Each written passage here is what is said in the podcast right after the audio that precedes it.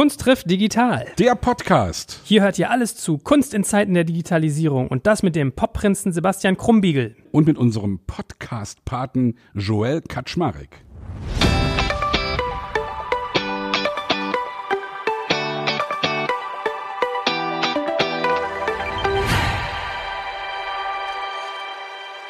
So, und heute bin ich immer ganz neugierig. Ich glaube, heute geht dir das Herz auf, ne? Ich glaube, der Gast, den wir heute hier haben, also ich weiß auch, dass es eine spannende Person ist, aber ich glaube, du hast auch noch eine ganz besondere Beziehung. Erzähl mal. Ich kenne diese schöne Frau seit mittlerweile über 30 Jahren, glaube ich. Wir haben uns kennengelernt 1988 in einer Fernsehsendung des damals noch DDR-Fernsehens, als ich mit meiner Band, die damals noch nicht die Prinzen hieß, sondern Herzbuben, zu Gast war. Die Band hieß, glaube ich, Schokolade, moderiert von Gunther Emmerlich. Und äh, das war sozusagen der Startschuss für eine, man kann schon sagen, Freundschaft, weil in dieser Sendung trat die Jule Neigel Band auf. Und heute haben wir keinen geringeren zu Gast als die wunderbare, großartige Julia Neigel.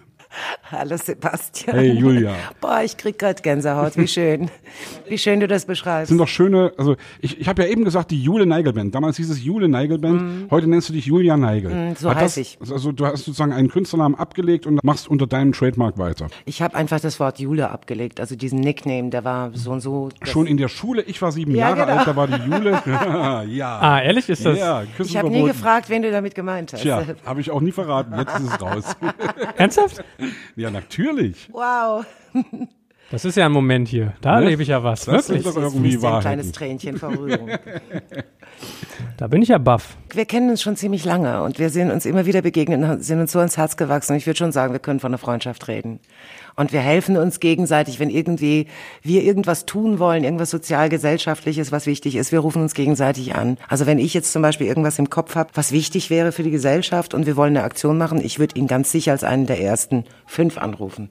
Ich würde dich auf jeden Fall anrufen. Wir werden ja oft gefragt, ob man wirklich das, was man künstlerisch tut, auch in irgendeiner Weise gesellschaftlich nutzen sollte. Mhm. Ich versuche immer darauf zu antworten, dass das jeder selbst wissen muss, aber dass es für mich wichtig ist. Und Genau. ich glaube, das geht dir genauso. Mir du bist ja sehr genauso. engagiert auf ganz verschiedenen Gebieten. Du bist zum Beispiel, was die Rechte der Musiker betrifft, extrem Mhm. engagiert. Also was die Künstler, äh, was, was wie heißt das, wie, wie sagt man da, was die Urheberrechte, Urheberrechte, nach dem Wort habe ich, Leistungsschutzrechte. Ja, genau, nach dem Wort habe, habe ich gesucht. Ein sehr, sehr eigenartiges Wort, das man nicht so richtig greifen kann. Hat wir sind nichts ja mit alles zu Urheber. Nein, hat nichts mit Uhr zu tun. Wir sind Urheber und dieses Wort impliziert, dass wir Erfinder sind. Wir sind Erfinder, die ein geistiges Eigentum entwickeln. Du als Komponist, als Texter, ich als Komponistin, als Textdichterin und du natürlich auch als Musikproduzent. Wir sind alles Urheber, also diejenigen, die Ideen, geistiges Eigentum im Kopf haben und das umsetzen, sei es in Büchern, sei es in Musik, sei es in Grafiken, in Bildern.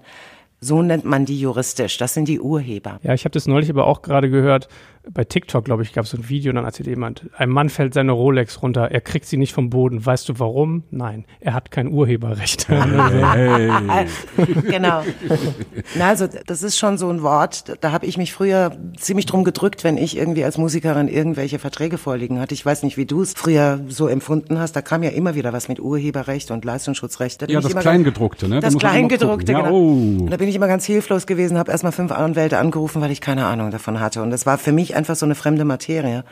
Und irgendwann mal habe ich mich dann doch reingekniet und ich habe es lieb gewonnen. Ich finde es wichtig für uns alle, insbesondere auch zu Zeiten der Digitalisierung. Das ist ja auch ein ganz wichtiger Faktor. Und habe mich da so reingekniet und durfte dann irgendwann mal, wurde ich dann von bei der GEMA-Versammlung, bei der öffentlichen GEMA-Versammlung, haben mich dann auch noch die Kollegen, die Komponisten und die Texter zu einer GEMA-Aufsichtsrätin gewählt. Dann saß ich dann plötzlich in so einem Aufsichtsrat drin und man schickte mich, oder besser gesagt, ich habe mich da auch selber dann irgendwie freiwillig engagiert. Bin immer in den Bundestag gefahren und habe mit Politikern geredet. Es war auch meine erste tatsächliche Begegnung der dritten Art mit Politikern in Ämtern, Ja, in ja. Ministerien und bin nach, nach Brüssel gefahren und habe mich mit Parlamentariern unterhalten und saß da irgendwie beim Abendessen zusammen mit denen, mit französischen Kollegen und mit englischen Kollegen, als es dann wirklich ganz brisant wurde und wir uns dann organisiert haben. Vor vier, fünf Jahren fingen ja die Künstler ganz europaweit an, um ihre Künstlerrechte zu kämpfen. Es ist ja eigentlich nicht das, weswegen wir irgendwann mal angetreten sind, äh, Musik zu machen. Also wir Ja. sind ja deswegen angetreten, um uns zu entäußern, auf die Bühnen zu gehen und irgendwie uns selbst geil zu finden. Und das Ja. ist ja, und wenn jetzt auf einmal dann dieses ganze Fachchinesisch und diese ganzen Begriffe dazukommen, also mal andersrum gefragt, wie bist du überhaupt zu deiner Kunst gekommen? Also wie hast du angefangen, Musik zu machen? Wann hast du gemerkt, dass das dein Ding ist? Mit fünf. also ich, ich kam mit fünf Jahren nach Deutschland so rum. Du bist in Russland geboren. Ich bin in der UdSSR geboren, mit meiner Familie hierher Ja. gekommen. Wir sind Russlanddeutsche und dann habe ich natürlich die wunderbaren Möglichkeiten, die so im Westen vorhanden waren, wie zum Beispiel Radio und Fernsehen und das alles, habe ich als Fünfjährige schon erlebt. Und ich hörte mit, glaube ich, fünf oder sechs Jahren, hörte ich Musik im Radio und dann hörte ich die Beatles. Und dann war es um mich geschehen. Also ich habe dann plötzlich so eine Liebe entwickelt zu dieser Musik, die ich da gehört habe. Und gleichzeitig war es so, bevor ich eingeschult wurde, hat meine Mutter, ähm, das war für alle, die eben aus dem Ausland kamen, einen Test mit mir machen müssen. Da wurde ich zu so einer Lehrerin geschickt. Die haben dann einen Eignungstest durchgeführt, ob ich überhaupt als noch halb deutschsprachig, ich sprach ja mehr Russisch als Deutsch, äh, überhaupt schon eingeschult werden sollte. Und wenn normale Grundschule oder irgendein Internat oder so eine Spezialschule. Und dabei stellte man fest, ich hätte eine gewisse Hochbegabung, speziell im künstlerischen, musischen Bereich. Also hat meine Mutter dann auch mich noch gefragt, ob ich Lust hätte, zum Beispiel musikalisch einen Unterricht zu nehmen. Und hat mich in die Musikschule geschickt, damals in die klassische. Und ich bekam dann eine Blockflöte in die Hand und fing dann erstmal an, so kleine Dinge zu spielen. Und später dann halt mit fünf, sechs, na mit acht, ging es dann schon an Vivaldi und so Dinge. Oh ja. Also so richtig schwere Sachen.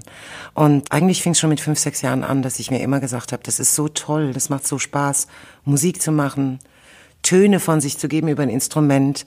Und die Musik, die ich im Radio hörte, speziell die Beatles, die haben mich wirklich inspiriert. Ich habe mir das gewünscht, Musikerin zu werden. Und dann hatte ich so zwischendrin die Überlegung, ich würde vielleicht doch Archäologin werden wollen, wenn man dann irgendwann mal mit Archäologie in der Schule in Kontakt gerät.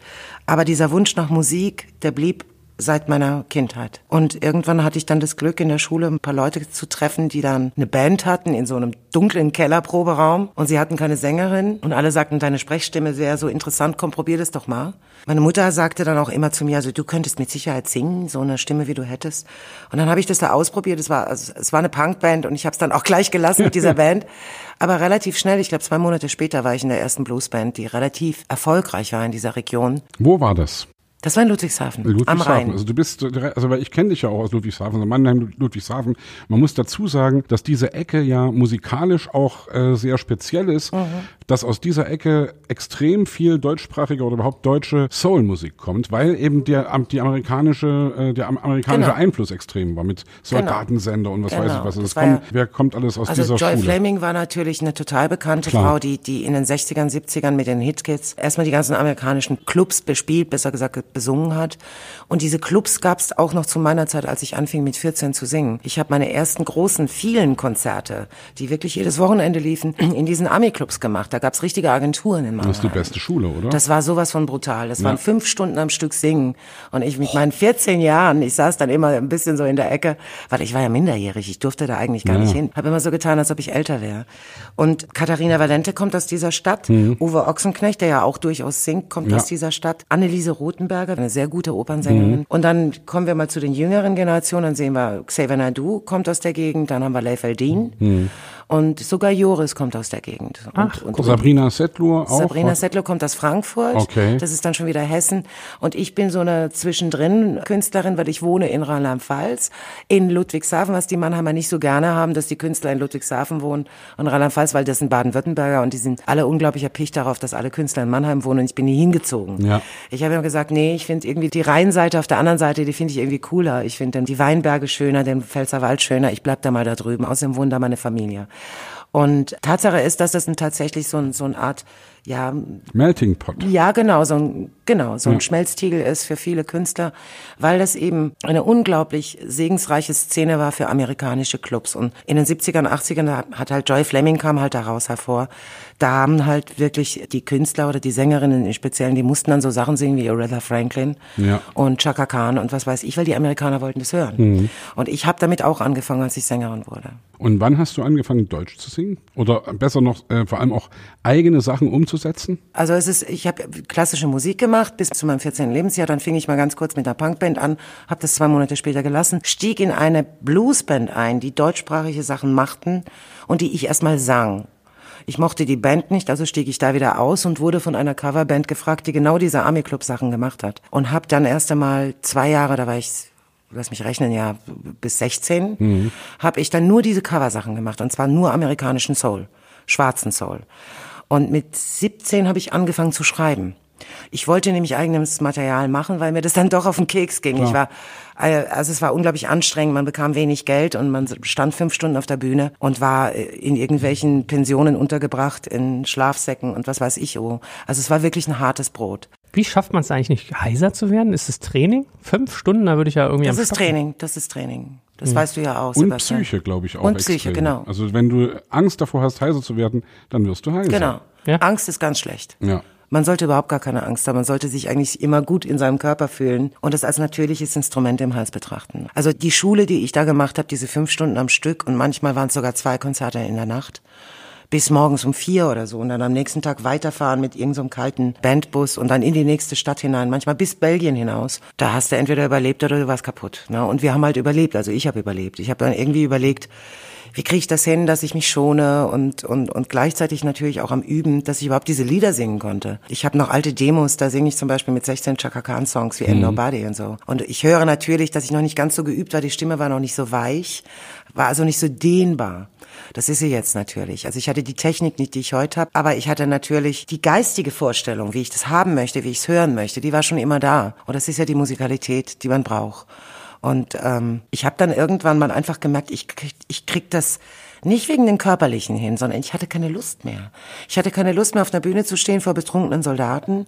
Ich fühlte mich da unwohl. Ich war das einzige Mädchen. Ich war ja noch minderjährig, auch noch mit 16. Und ich wollte das nicht. Und ich hatte dauernd Lieder gehört von Udo Lindenberg und Peter Maffay und äh, Rio Reiser und Nina Hagen, die, auf die ich sehr abgefahren Ja. bin. Und ich fand die Texte von Ulla Meininger so geil und so. Und ich dachte, ich sag mal, das krieg ich doch wohl hin.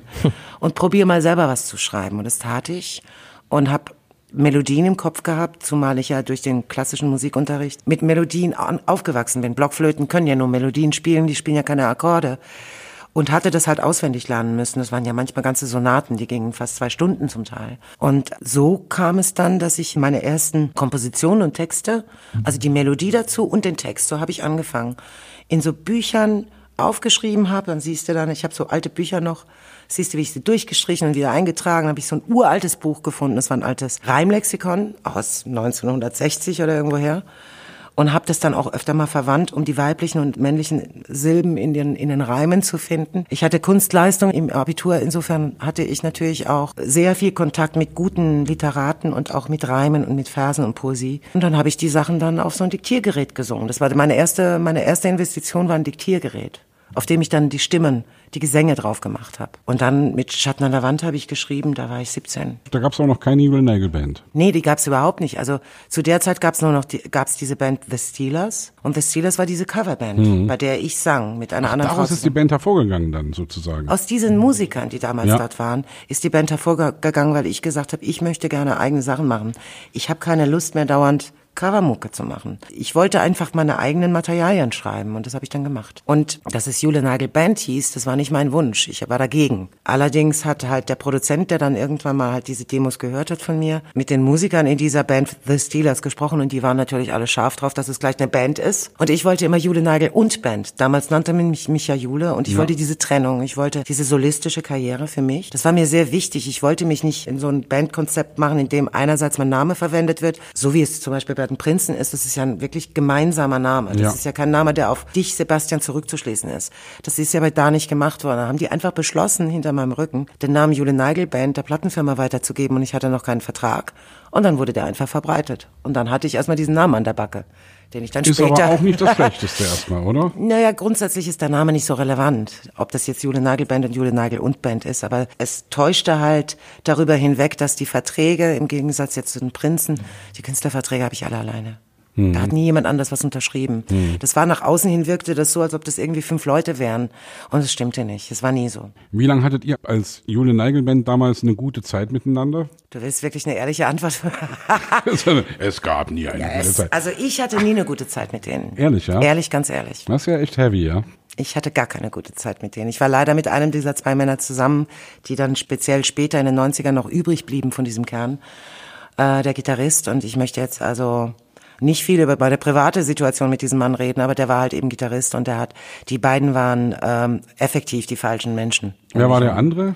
Der andere war der Keyboarder. Okay, ah, Der bin vermeintliche. Ich, bin ich fast ein bisschen froh, weil der ich habe vermeintliche. damals, nein, ich, ich habe äh, Frank Schäfer kennengelernt damals. Der war Mit dem- total in Ordnung. Mit dem Frank war konnte super. ich total gut. Das war der Frank war Bassgitarrist der Nagel Band. Genau. Und der hat uns damals als damals noch Herzbuben, als dann die Mauer gefallen war, hatten wir, wir hatten Kontakt und da hat er uns was versorgt, dass wir das erste Mal in ein westdeutsches Studio gekommen sind, nach Mönchengladbach zu Rudi Braka. Geil.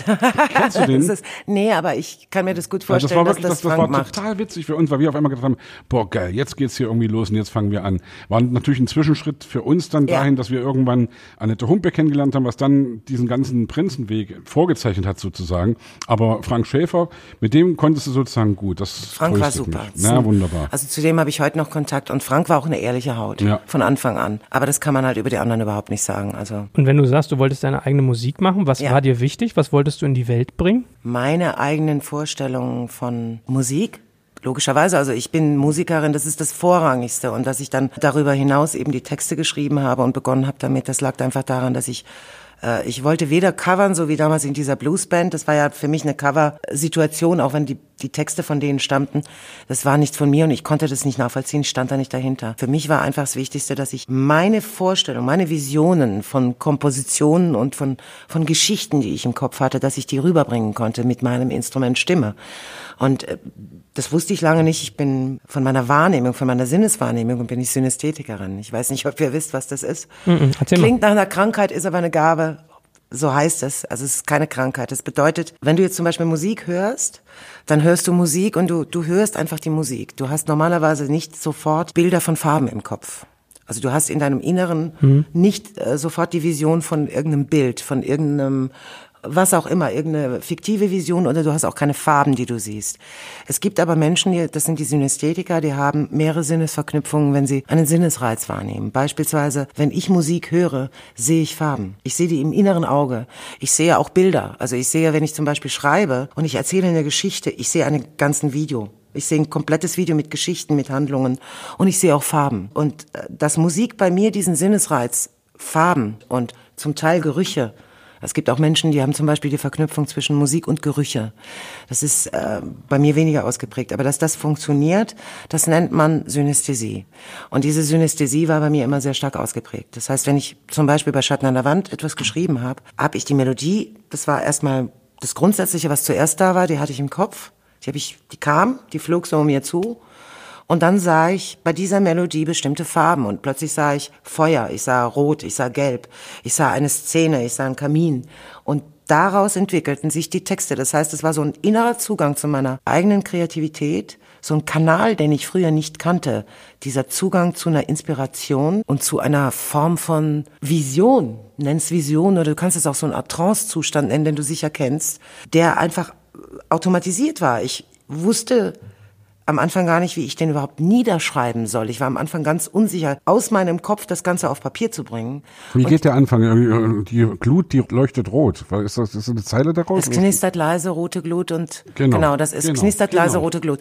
Und dieses Rot, diese Farbe, die war da bei der Melodie. Ja. Ich habe die im inneren Auge gesehen. Also hinter meinen Augen habe ich plötzlich diese Farben gesehen und habe die versucht mit Worten auf Papier zu bringen. Und da ich gerade in der Abiturphase meines Lebens war, also ich war schon in der Oberstufe und habe extrem viel Bücher gelesen, ich habe Goethe lesen müssen und so weiter und so fort, war es eine altdeutsche Sprache, die ich verwendet habe. Also dieses Wohlgefühl des Wort ist ja jetzt nicht gerade der modernste Begriff zum Beispiel. Ja. Oder es knistert leise warmes Holz und rote Glut, sie leuchtet stolz, ist eher eine altdeutsche Formulierung. Und das hat mich sehr inspiriert, diese Bücher. Das fand ich toll. Ich war immer verliebt in diese Sprache, weil ich als Fünfjährige nach Deutschland kam und sprach erstmal nur Russisch. Und dann lernte ich ganz fix Deutsch und ich war so fleißig und so ehrgeizig, diese Sprache zu verstehen. Und als ich dann eben im Abitur eben auch Deutschleistung hatte und diese wunderbaren Bücher geschrieben habe von den Dichtern und Denkern, gelesen, Gelesen. habe, gelesen habe. Ach, du hast Faust geschrieben? aber dass ich sie gelesen habe und dann, Ja.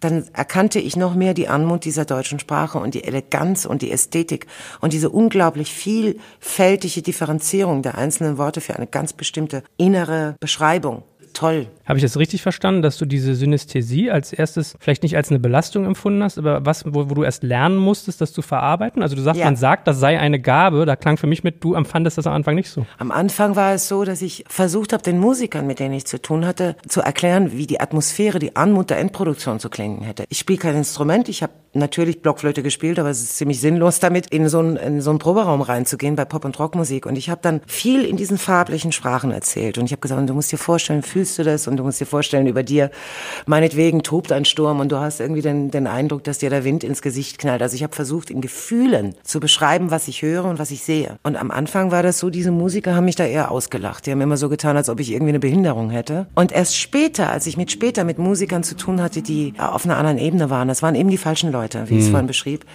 die haben dann mir das irgendwann erzählt. Das ist eine synästhetische Gabe und es, hätten nicht so viele Musiker, das wäre eher was Faszinierendes. Und jemand, der zum Beispiel studiert hatte, hat mir das dann geschildert, dass die jetzt beispielsweise notiert rangehen, die haben dann den Quintenzirkel und die ganzen anderen Dinge. Und Eher theoretisch sozusagen. Weil Die ich, Theorie, muss gerade genau. denken, es gibt, ein, es, Die gibt ein, es gibt einen ganz berühmten Ausspruch von Martin, der Produzent der Beatles. ja, Der George mal- Martin. George Martin. Der war ja, wurde ja als fünfter Beatle bezeichnet oft.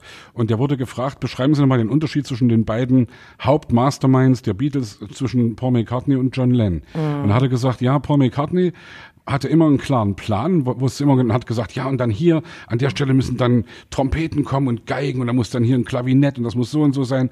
Und John Lennon hat einfach nur gesagt, ich möchte, dass es klingt wie eine Blumenwiese. geil. Und das ist schon das ist, das ist so die Richtung, wo ich dann denke, ja, dann war der anscheinend auch so. Die Möglichkeit besteht, dass er auch so, so visionär rangegangen ist. Ja. Also es gibt ganz viele Beispiele. Die, wenn ich jetzt heute Interviews lese von Superstars, dann gibt's doch einige, die genau diese Art und Weise der kompositorischen Arbeit beschreiben, dass die dann so eine Vision, so ein Bild im Kopf haben und möchten, dass das musikalisch umgesetzt wird. Und ich grins mir dann einen ab, weil ich denke, ich bin unter, sagen wir mal, ich bin in guter Gesellschaft, wenn ich so rangehe an Komposition oder ans Ja. Schreiben, was halt früher mir gegenüber in den 80er Jahren eben anders dargestellt wurde. Die, die haben das eher so als Bürde empfunden und als eine Art Behinderung musikalische. Und das ist natürlich keine. Da gab es da eine gewisse Arroganz innerhalb dieser, dieser Szene, mit der ich damals zu tun hatte. Nimm doch mal unsere Hörer, die vielleicht auch ein bisschen jüngeren Alters sind. Also ich glaube, da darf ich mich auch mitzählen. Ich bin mit deiner Musik jetzt noch nicht groß geworden. Ich war ein bisschen später dran. Wie hat der Markt das und das Land das aufgenommen? Weil du hast ja auch super spannende Sachen gemacht, wenn ich mir so an deine, also, also ich muss mich da auch belesen, ehrlich gesagt, aber so deine Tourneeaktivitäten in die DDR rein auch. Ja. Und da, da gibt's ja ganz spannende Dinge, die du getan hast. Wie ging die Reise für dich weiter? Der Zustand, dass das äh, Schatten an der Wand als De das war ja ein Demo, genau genommen. Das war wirklich ein Demo. Da war keine große Produktionskosten oder irgendwas gemacht worden. Ich habe das nachts auch in so einem kleinen Raum eingesungen zwischen Steuerakten und musste irgendwie aufpassen, dass ich nicht auf irgendeinen Balken trete, weil der knirschte. Dann wäre die ganze Aufnahme dahin gewesen. Als dieses Ding durch die Decke schoss und in die Top Ten kam, das war ein unglaublicher Hit. Das habe ich gar nicht so richtig realisiert. Und man könnte das eigentlich ein bisschen mit Atemlos vergleichen, zu Ja, ja. der Zeit, Ja, zu der Zeit. Nur, dass es halt Pop- und Rockgenre war.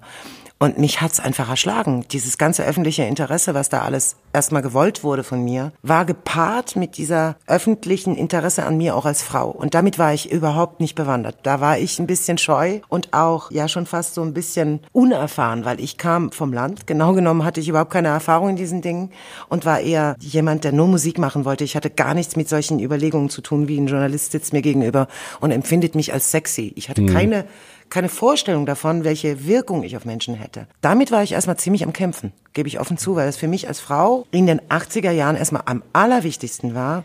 Und das ist, glaube ich, in der DDR so nicht gewesen. Die Emanzipation im Beruf unter Frauen oder für Frauen war in der, in der BRD so stark nicht ausgeprägt wie in der DDR, sagt man mir. Sagt man heute immer, ja. Ist wohl auch so Ich glaube, gewesen, ist auch ne? was Wahres dran.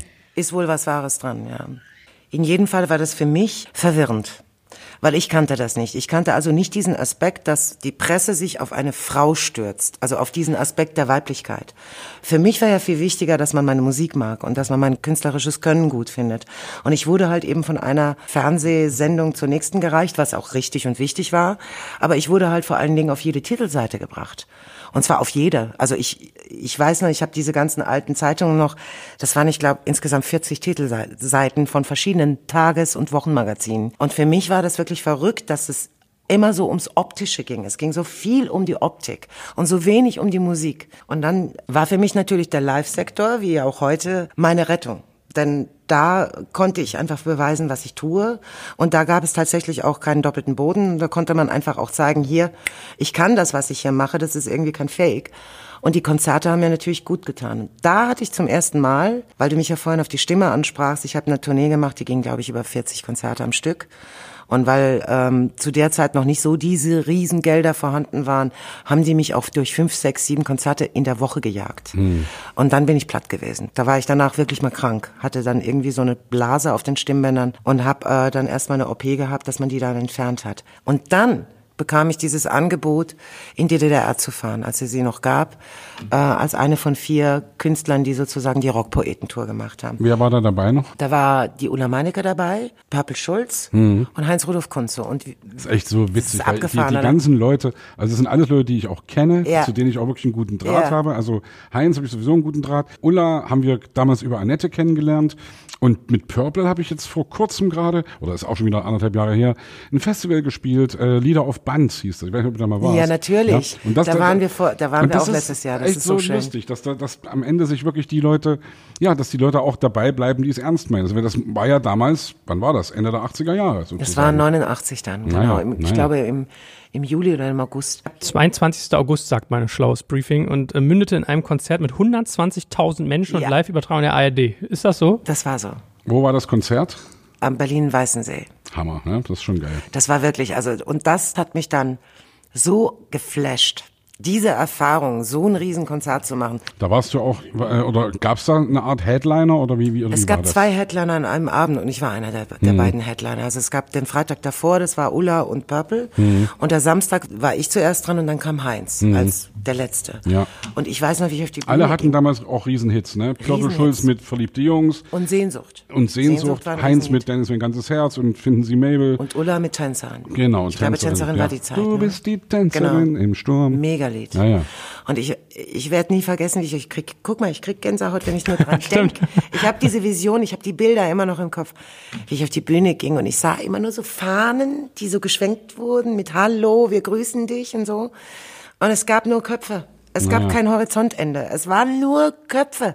Es war so unglaublich viele Menschen. Das war so unglaublich. Ich habe sowas noch nie gesehen. Und alle kennen deine Songs und singen mit. Das ist doch irgendwie auch Alle sangen die, diese Lieder mit. Wirklich, ja? Und es gab unten große Kameras, die richtigen Fernsehkameras, einmal vom ARD und einmal vom DDR-Fernsehen. Das wurde beide Male live übertragen. Und ich stand da auf der Bühne und dachte, oh Gott, ich falle jetzt gleich in Ohnmacht. Hoffentlich schaffe ich das.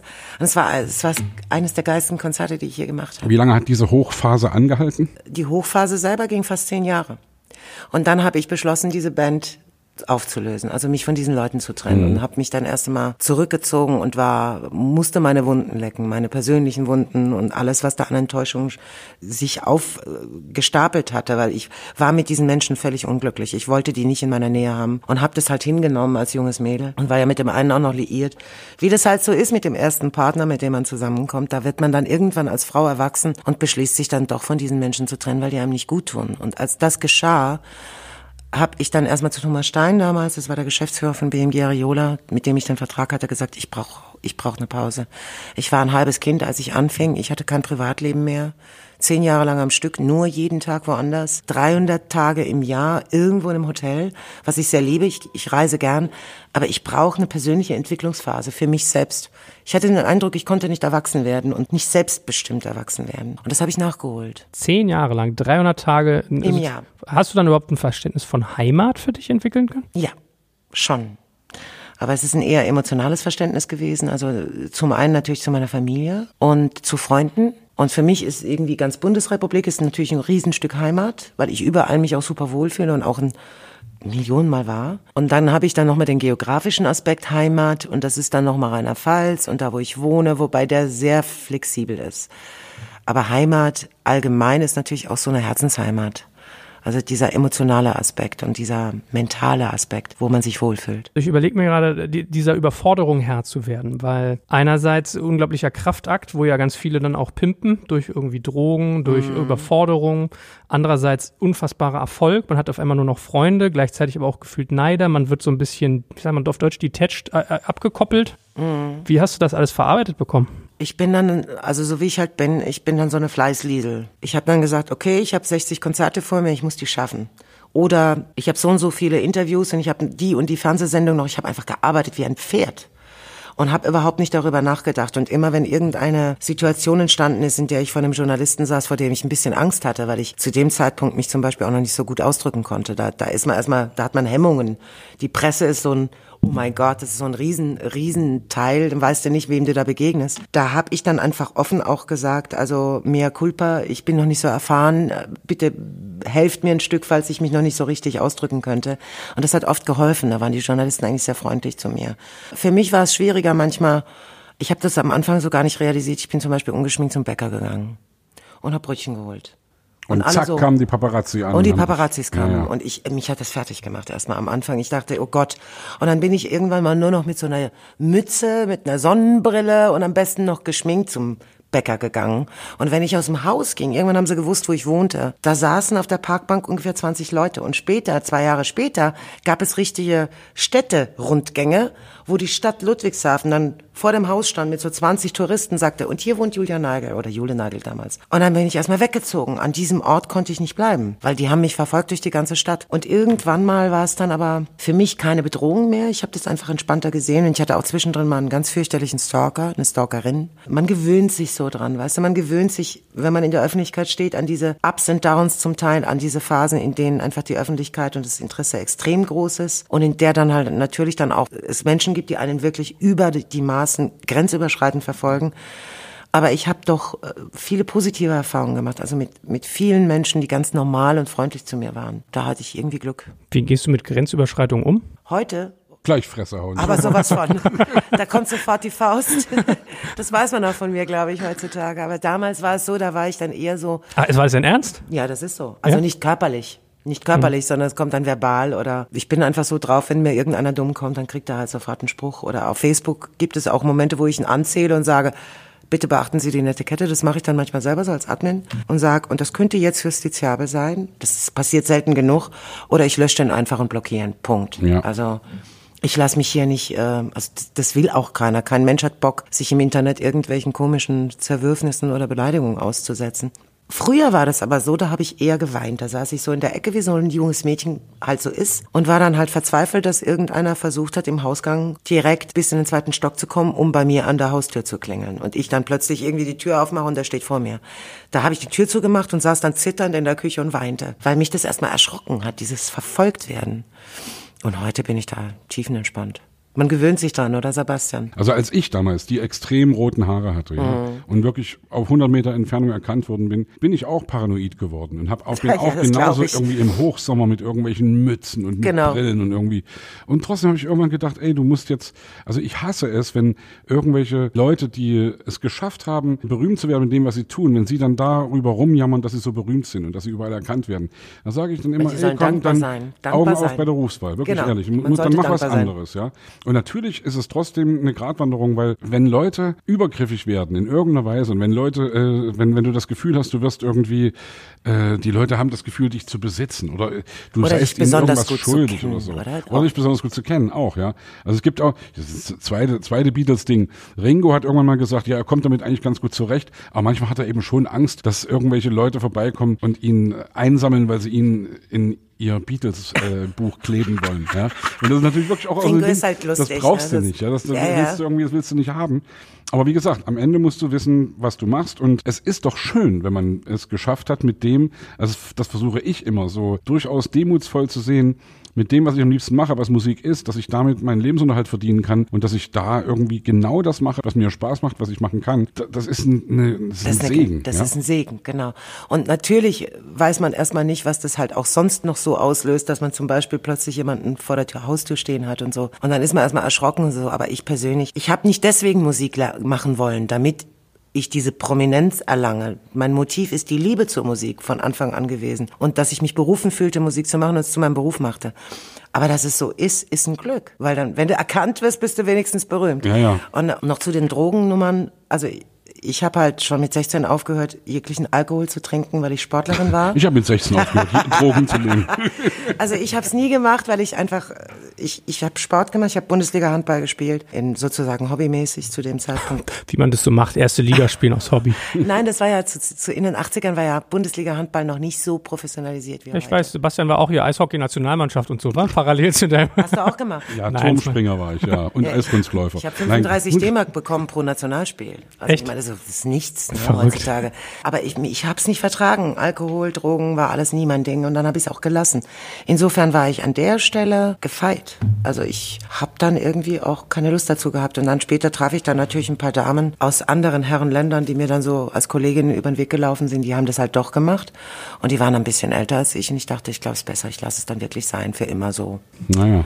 Damit ich noch mit 40, 50 einigermaßen knackig dastehe. Also es war einfach so diese Erfahrung, mach's lieber nicht, weil sonst geht's dir so wie der oder wie der. Also das war mein Glück. So, und dann hast du gesagt, du konntest das nicht mehr, hast gesagt, Attacke, jetzt hier Pause, Selbstfindung. Was, Genau. Wie ging es für dich weiter? Hast du dann so ein bisschen äh, dich auch zurückgezogen, selbst gewählt oder was war so dein Fortgang? Na, ich bin erstmal ganz viel gereist. Ich bin viel ins Ausland gereist. Ich war irgendwie mit dem Rucksack unterwegs in Südamerika, sechs Wochen da und dann nochmal sechs Wochen auf den Seychellen, habe Lieder geschrieben, bin überall herumgereist und habe erstmal andere Kulturen und andere Länder gesehen und habe es genossen, völlig anonym durch die Welt zu laufen. Und dann bin ich zurückgekommen und habe, und das ist ein Kapitel, darüber rede ich gerade nicht so gerne, jedenfalls würde das den ganzen Rahmen sprengen und habe dann beschlossen, einen Anwalt zu nehmen und äh, diese Männer, von denen ich vorhin sprach, zu verklagen. Wegen? Wegen Urheberrechtsverletzung Echt? Ah, ja? weil die das gemacht haben, was man nicht machen sollte. Also die haben sich als Alleinkomponist meines ersten Albums ausgegeben. Unter anderem der Keyboarder als der Komponist von Schatten an der Wand. Die Melodie stammt von mir. Und das, das ganze erste Album wurde veröffentlicht, ohne dass ich einen Vertrag hatte und ohne dass ich GEMA-Mitglied war. Und die hatten das aber schon. Die waren GEMA-Mitglied. Und die haben dann sofort irgendwelche Meldungen rausgeschickt und haben sich da als große Komponisten dargelegt. Die Melodie stammte von mir, die Keyboards, Akkorde stammten von denen dann später, was da zu hören war. Und haben mir halt erzählt, du kleines Mädchen, du machst mal die Texte und du singst das mal schön, aber du bist keine Komponistin. Also mit diesem Zustand habe ich viele Jahre gelebt und dann habe ich mich mal aufklären lassen und der Anwalt sagte zu mir, ey, die haben dich belogen. Und dann dachte ich, scheiße, die haben mich belogen. Wie lange haben die mich belogen? 15 Jahre?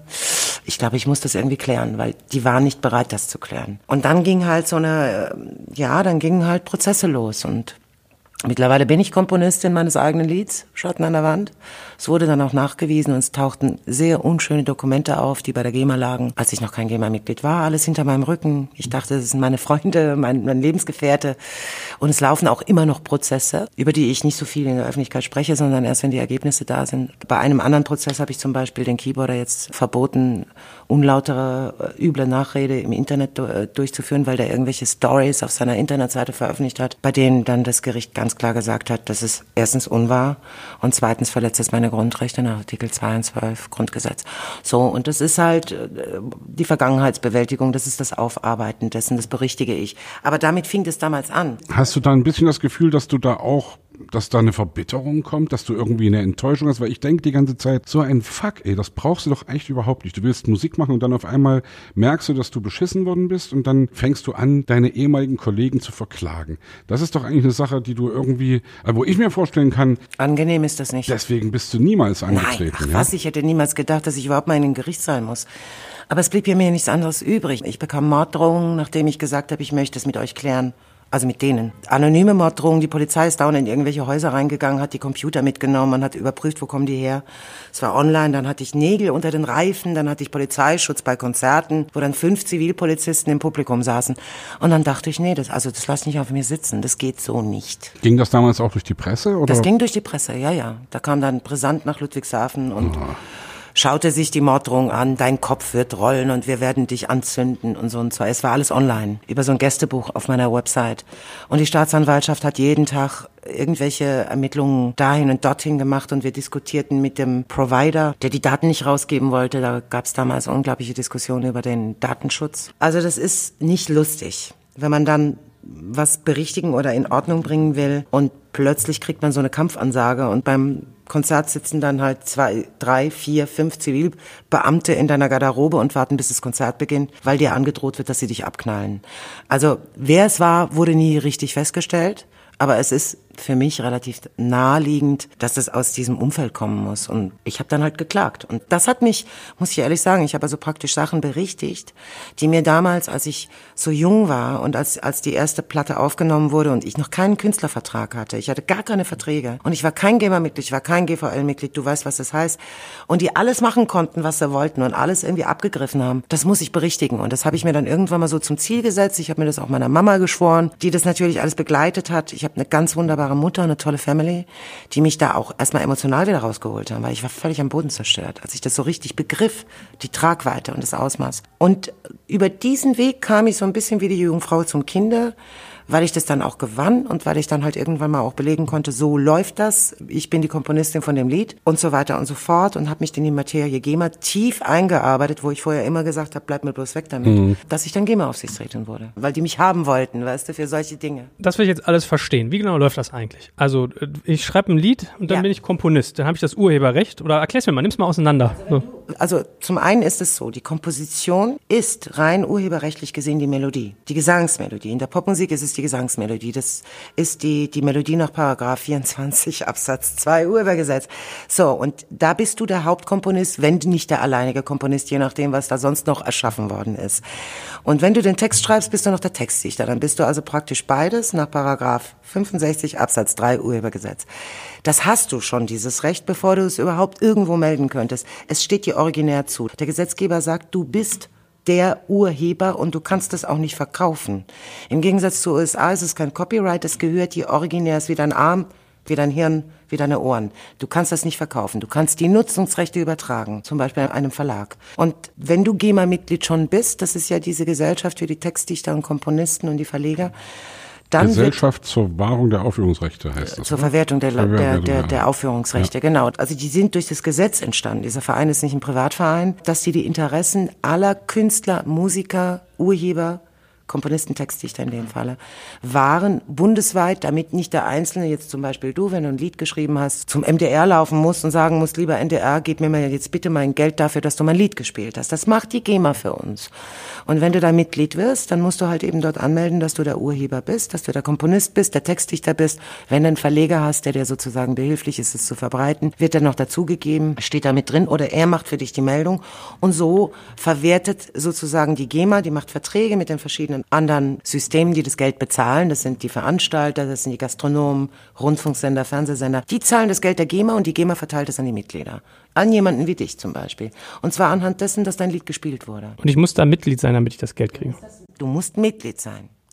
Das, das ist wie eine Gilde eigentlich. Das ist wie eine Gilde, die sich äh, für die Rechte der genau, die, ja, genau. für die Rechte der der äh, Schaffenden einsetzt. Wenn ich dann nicht Mitglied wäre und der MDR spielt mein Lied, was wäre dann? Dann muss ich selber zu denen hingehen und die zur Kasse. Da musst du selber dahin gehen oder du musst sagen, du willst jetzt Mitglied werden, wenn dieses Lied mhm. veröffentlicht ist. Was aber nicht sein darf, ist, dass ein Mitglied, der schon in der GEMA ist und zu dir Kontakt hat, so tut, als ob er dein Werk geschrieben hätte. Mhm. Und das ist mir aber passiert. Und zwar in mehrfacher Form. Wenn du jetzt kein Mitglied bist, kannst du keinen, du kommst, du hast keinen Zugang zu diesen Formularen. Du kriegst dieses Formular nicht und du kannst es dort auch nicht melden. Das dürfen nur Mitglieder tun. Das ist eben diese Exklusivität. Und deswegen ist es ratsam für jeden Urheber, für jeden Komponist und Textdichter Mitglied bei der GEMA zu werden. Weil sonst hast du nicht die Möglichkeit, kommerziell deine Werke so auszuwerten, dass das Geld, das äh, entsteht, wenn zum Beispiel der Rundfunk dein Lied spielt, äh, dass dir das zukommt. Sonst musst du wirklich von Pontius zu Pilatus fahren. Geht das eigentlich nur für Musik oder könnten wir jetzt auch sagen, Podcast oder ein Audiobuch oder sowas ist auch GEMA? Ja, es gibt also, noch die VG Wort. Es gibt die VG Wort und die VG Bild. Die genau, gibt's auch noch und dann gibt's noch die GVL. Oder eben für Journalisten oder für genau. Schriftsteller. Also es ist alles, was in irgendeiner Weise kreativ ist, wird sozusagen verwertet und der Urheber sollte dafür auch was bekommen. Genau, und das macht dir dann diese Verwertungsgesellschaft, in der du dann Mitglied bist. Und GEMA bezieht sich aber nur auf Spielen der Lieder, also Clubs, Bars, Restaurants, Radio oder auch Platten. Auch Platten. Auch Platten. Auch Platten. Und es bezieht sich auch nur auf die Komponisten und die Texter. Also nicht auf die Sänger oder die Gitarristen. Dafür gibt's dann die GVL zum Beispiel. Das ist die ausübende Künstlerriege. Also das sind die, die Gesellschaft die zur Verwertung machen. der Leistungsschutzrechte. Genau, ne? das ist dann die GVL. Hey, genau. was ich alles weiß. Und das ist für die Sänger und Musiker aller Art, also alle, die die Instrumente spielen. Aber die müssen das nicht komponiert oder getextet oder geschrieben oder produziert haben. Also wenn ich jetzt hingehe und schreibe Sebastian ein Lied auf den Leib, mhm. Melodie und den Text, da bin ich einerseits der Urheber und andererseits der Textdichter. Genau. Wenn also er dann Komponist und Textdichter. Okay. Und wenn er jetzt ein Konzert spielt, dann dann kriege ich meine Knatter von der GEMA und er kriegt sie von der GVL. Genau, Richtig. ganz Na. genau. Wenn ich ein Wunderbar. Lied von Udo Lindenberg covere oder von Rio Reiser, kriegt Udo oder die Erben von Rio kriegen dann dafür Geld. Und das ist auch richtig so. Das ist auch richtig so, weil die die Komponisten sind. Genau. Hält das Lifetime oder ist das wie bei Patenten, dass das Lifetime. ausläuft? Das geht bis 70 Jahre nach dem Tod des Urhebers, also bis 70 Jahre nach dem Tod des letzten verstorbenen Urhebers. Wenn es jetzt mehrere sind, zum Beispiel du hast einen Komponist und einen Textdichter, die zwei verschiedene Personen sind. Wenn der letzte Urheber gestorben ist, dann fängt eine Frist von 70 Jahren an und nach diesen 70 Jahren ist es dann ein freies Werk. Wie bei Mozart zum Beispiel. Dann kann es wirklich jeder verwenden und muss nichts mehr dafür bezahlen. Aber bis dahin hast du sozusagen diese Schutzfrist, die ist im deutschen Urhebergesetz versehen und die geht nach Paragraph 64, das ist diese 70-Jahresfrist bis nach dem Tod. Und äh, bis dahin kannst du es auch vererben. Also es ist auch nur vererbbar. Du kannst diese Nutzungsrechte keinem Dritten übertragen, der nicht mit dir verwandt ist oder verheiratet war. Das kannst du nicht einfach irgendwie verkaufen. Und äh, ist das einheitlich für ganz Europa, für die ganze Welt eigentlich? Das ist nicht einheitlich. Also das deutsche Urhebergesetz ist das beste Gesetz in dieser Form in ganz Europa. Es gibt in Frankreich noch eine ganz gute angemessene Regelung, in Dänemark und so weiter. Die sind da ähnlich, wobei die deutsche Regelung die beste ist. Das deutsche Urhebergesetz ist der Wahnsinn. Das ist das Beste. In Großbritannien haben wir das Copyright. Die sind sehr amerikanisch. Die Amerikaner haben das auch mit dem Copyright gemacht. Und in, in Asien, glaube ich, gibt's gar nichts. In Asien habe ich mal gelernt, sagen die Chinesen, ah, I know copyright, it's my right to copy. Ja, genau, genau. Und in, in der USA ist es so, da nennt man das Copyright und das Copyright ist was völlig anderes. Da kann also Madonna hingehen, kann zum Komponisten gehen, sagt, das Lied will ich haben und ich bin jetzt der Komponist, ich gebe dir 10.000 Dollar und dann gibt er ihr das Werk, das ist ein Kaufvertrag und auf dem Cover steht, sie ist die Komponistin. Das nennt man dann Copyright. Du weißt halt nicht, ob sie es wirklich geschrieben hat. Das ist zum Beispiel in Deutschland verboten, nach dem deutschen Urhebergesetz. Es ist tatsächlich so, wenn du es bist und du hast es erfunden, bist du der Erfinder und kein anderer kann so tun, als ob. Und jetzt frage ich mich so ein bisschen, also ich will mal die, die Rechnung auch verstehen. Wenn ich jetzt sage, ich habe eine Radioshow, da werden irgendwie zehn Songs gespielt. Die GEMA kommt jetzt um die Ecke. Mhm. Was kostet das, einen Song zu spielen? Wonach geht das? Nach der Reichweite des Radios oder? Auch, auch. Es geht zum Beispiel live, kommt es drauf an, wie viele Menschen im Saal sind. Ne? Genau. Wenn du im Stadion spielst, kriegst du mehr, als wenn du im 50-Mann-Club spielst. Genau, da muss der Veranstalter viel weniger für die GEMA abführen, als eben, wenn er halt einen Riesensaal hat. Das ist, ist abhängig davon, wie die Reichweite der Musik, die verwertet wird, wie groß die ist. Ne? Und dann gibt's natürlich bei Rundfunksendern ähnliche Modelle, dass eben die großen äh, Reichweiten natürlich etwas mehr abführen müssen. Und die melden dann auch, wie oft sie welches Lied gespielt haben. Das wird dann zugeordnet zu den Konten der einzelnen Mitglieder. Für das einzelne Lied, die haben alle Nummern. Wir nennen das dann Werknummer. Und das ist ein bisschen aufgeweicht worden durch die Digitalisierung, weil logischerweise die Digitalisierung dazu geführt hat, dass zum Beispiel solche Firmen wie YouTube oder Google oder Spotify? Spotify ja auch praktisch gar nichts bezahlt haben. Also Spotify hat ja wenigstens noch, was heißt wenigstens? 0,00. Cent, die dann uns noch erzählt haben, wir können ja noch dankbar sein, dass wir nicht ganz ausgeplündert werden, was uns natürlich alle aufgeregt hat und wo wir gesagt haben, ihr seid doch nicht ganz dicht, das ist Plünderung des Sklavenarbeit, ihr könnt nicht unsere Musik verwerten und uns nichts dafür geben. Zumal es dann meistens bei der Plattenfirma gelandet ist und nicht bei uns. Aber gib mir mal ein Gefühl, was zahlt die GEMA, wenn ihr jetzt sagt 500 Gäste in so einem Club oder 5000? Was kriegt man da pro Gast? Pro Gast kann man gar nicht so richtig berechnen. Es kommt auf, auf den Laden an. Die haben ja auch zum Teil haben sie Pauschalverträge in diesen Läden und dann wird es halt pauschalisiert an dich ausbezahlt pro Lied, runtergehundertstel oder was auch immer. Also ein Problem besteht zum Beispiel darin, dass, dass, dass als ich GEMA-Aufsichtsrätin war, habe ich mich darum auch unter anderem gekümmert. Es gibt ja auch genug Künstler, die selber Veranstalter sind. Äh, Die, die gehen also praktisch in eine Halle, die buchen die, die mieten die und dann haben die meinetwegen 20.000 Menschen, die sozusagen diese Lieder hören und dann zahlen die selbst die GEMA für ihre eigenen Lieder und geben die der GEMA. Und dann kommt also, wenn die jetzt zum Beispiel meinetwegen 10.000 Euro zahlen müssen für ein Riesenstadion, kommen aber nur 6.000 zurück. Okay, die erheben Gebühren, die GEMA auch. Also Gebühren, aber die Gebühren können nicht so hoch gewesen sein. Und dann gibt's halt immer wieder Reklamationen. Also man muss da wirklich aufpassen wie ein Lux, dass man auch die volle Summe dann auch kriegt, weil auf irgendwelchen Kanälen bleibt dann irgendwo was hängen oder irgendeiner rechnet falsch oder was auch immer. Es ist nicht einfach. Die GEMA ist kein einfacher Apparat. das klingt ein bisschen mal nach so. Wilder Westen irgendwie. Ein bisschen, ja. Ich meine, sie hätten zum Beispiel auch bei Schatten an der Wand, hätte die GEMA, als mein Name auftauchte als Textdichterin, weil ich bin Textdichterin, der hat ja meinen Namen als Textdichterin benannt und hatte mich schon benannt als Komponistin, als dann die Single rauskam und er wusste, ich bin kein Mitglied. Und ich habe keinen Vertrag mit einer Plattenfirma, da hat einfach der GEMA geschrieben, ach, schmeiß die mal wieder raus. Das hätte die GEMA zum Beispiel auch nicht machen dürfen. Das nennt man Willkür, also Verstoß gegen das Willkürverbot. Gibt es ein Gesetz, das hätten sie gar nicht machen dürfen. Und warum kommen Spotify und Deezer und wie sie alle heißen, Apple Music um solche Kisten rum? Warum ist es nicht viel teurer für die? Was ist da anders? Die Problematik, die wir im Moment haben, die haben wir eigentlich seit 1996, ist, dass der gute Helmut Kohl irgendwann beschlossen hat, das Telekommunikationsgesetz zu erfinden. Und also er war zumindest mal der Kanzler zu der Zeit. Und das Telekommunikationsgesetz war das Gesetz, das sich darauf vorbereitet hat, dass wir irgendwann mal digitale Netze entwickeln und äh, Computerleitungen und Telefonleitungen, die dann gleichzeitig alle möglichen Dinge rausgeschickt haben, irgendwelche Daten. Und es wurde dann umgestaltet in ein Telemediengesetz. Das ist das TMG. Und in diesem beiden Gesetzen gab es weder das Persönlichkeitsrecht, also den Schutz des Persönlichkeitsrechts, noch den Schutz des Urheberrechts, von dem wir vorhin sprachen. Und als die Digitalisierung begann, also ihr erinnert euch sicher noch daran, die ersten Computer kamen, dann gab es die ersten E-Mails, die wir benutzt haben, dann kamen die ersten Online-Möglichkeiten, dann bist du auf das Portal, auf das Portal. Als diese Digitalisierung entstanden ist, dann basierte das ganze Rechtssystem im Internet auf diesem Telemediengesetz. Und alle Firmen, die im Internet Geld verdient haben, seien es deutsche Firmen, sei es Google, sei es Facebook, sei es YouTube, wer auch immer, die haben sich immer darauf berufen, dass in deren Gesetzesgrundlagen, auf denen sie ihre Arbeit machen dürfen und Geld verdienen dürfen, keine Haftungsfragen bei Urheberrechtsverletzungen stattfinden. Und haben unsere Inhalte geplündert. Also indem sie halt zum Beispiel Usern äh, angeboten haben, ihr könnt es jetzt alles hochladen, die Menschen wissen nicht, dass sie da eine Rechtsverletzung begehen, haben das alles hochgeladen und dann war halt das Internet voll mit unserer Musik. Und wir wurden nie gefragt. Und die GEMA hatte darüber auch keine Kontrolle, weil die gar nicht wusste, dass die Portale das einfach den Usern, den Nutzern, den Menschen, die da konsumieren, einfach frei angeboten hat, dass sie das machen dürfen. Und dann ging halt diese Klagewelle los. Ne? Mit den Abmahnungen und mit diesen ganzen vielen Klagen, die da stattgefunden haben. Ist schon ein bisschen desillusionierend, wenn man das so hört. Ne? Na ehrlich jetzt, also ich muss ganz ehrlich sagen, nein, ich habe mir über so einen Scheiß nie wirklich ernsthaft Gedanken gemacht. Und natürlich kannst du jetzt sagen, du bist doof, du bist selbst dran schuld, dass du das nie irgendwie, dass Ach, du da nie hinterher warst. Aber mir Nein. ging, also sag mal so, es ist ja, es ist immer schön, mit dem, was man tut, Geld zu verdienen. Und ich habe eben schon mal gesagt, es ist echt ein Segen, es ist ein Geschenk, dass ich mit dem, was ich mache, meinen Lebensunterhalt bestreiten kann.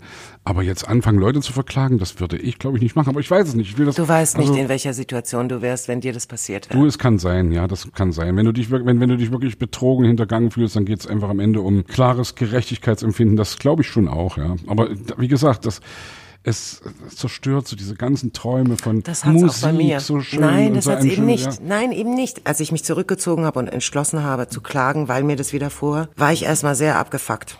Total abgefuckt. Mhm. Und es war alles so, meine ganzen Ideale waren einfach dahin. Und mhm. ich habe beispielsweise eine Zeit lang auch gedacht, alle Musiker sind so. Also das, was mir widerfahren ist als junges Mädchen, da hat es eigentlich gar keinen Sinn, überhaupt weiter Musik zu machen. Und ich bin halt eines viel Besseren belehrt worden. Es sind die wenigsten so.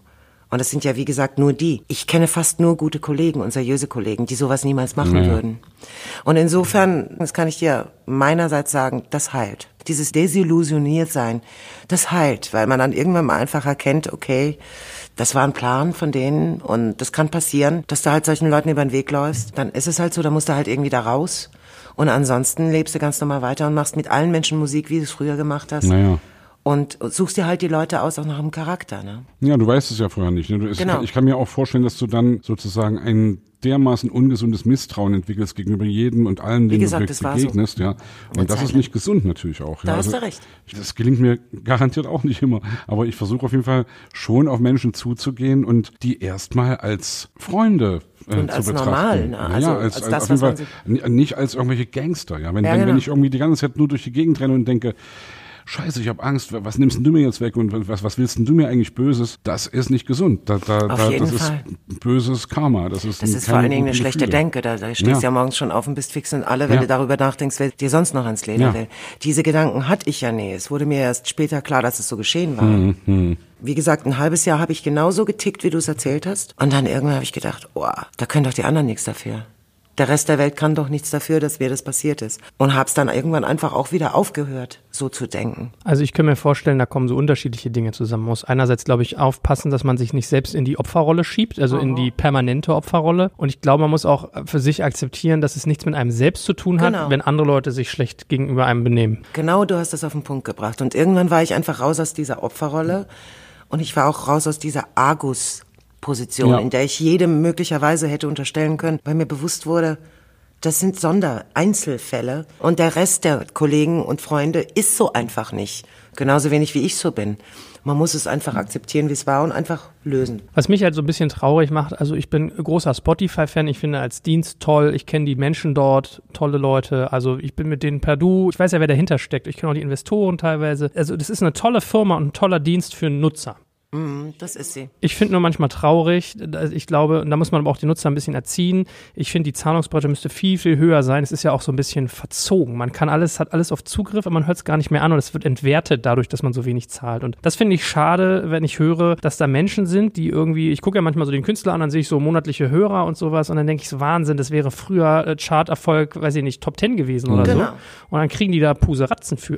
und so. die hätten natürlich mit so einem Chartserfolg oder mit so einer Verkaufszahl oder Streamingzahl hätten die schon ein Haus zu Haus, hätten sie schon eine Villa kaufen können, wären einfach, hätten sich zur Ruhe setzen können. Allein ein Hit, das wirst du mir bestätigen, überhaupt einen Hit zu haben, ist schon ein Segen und naja. Glück.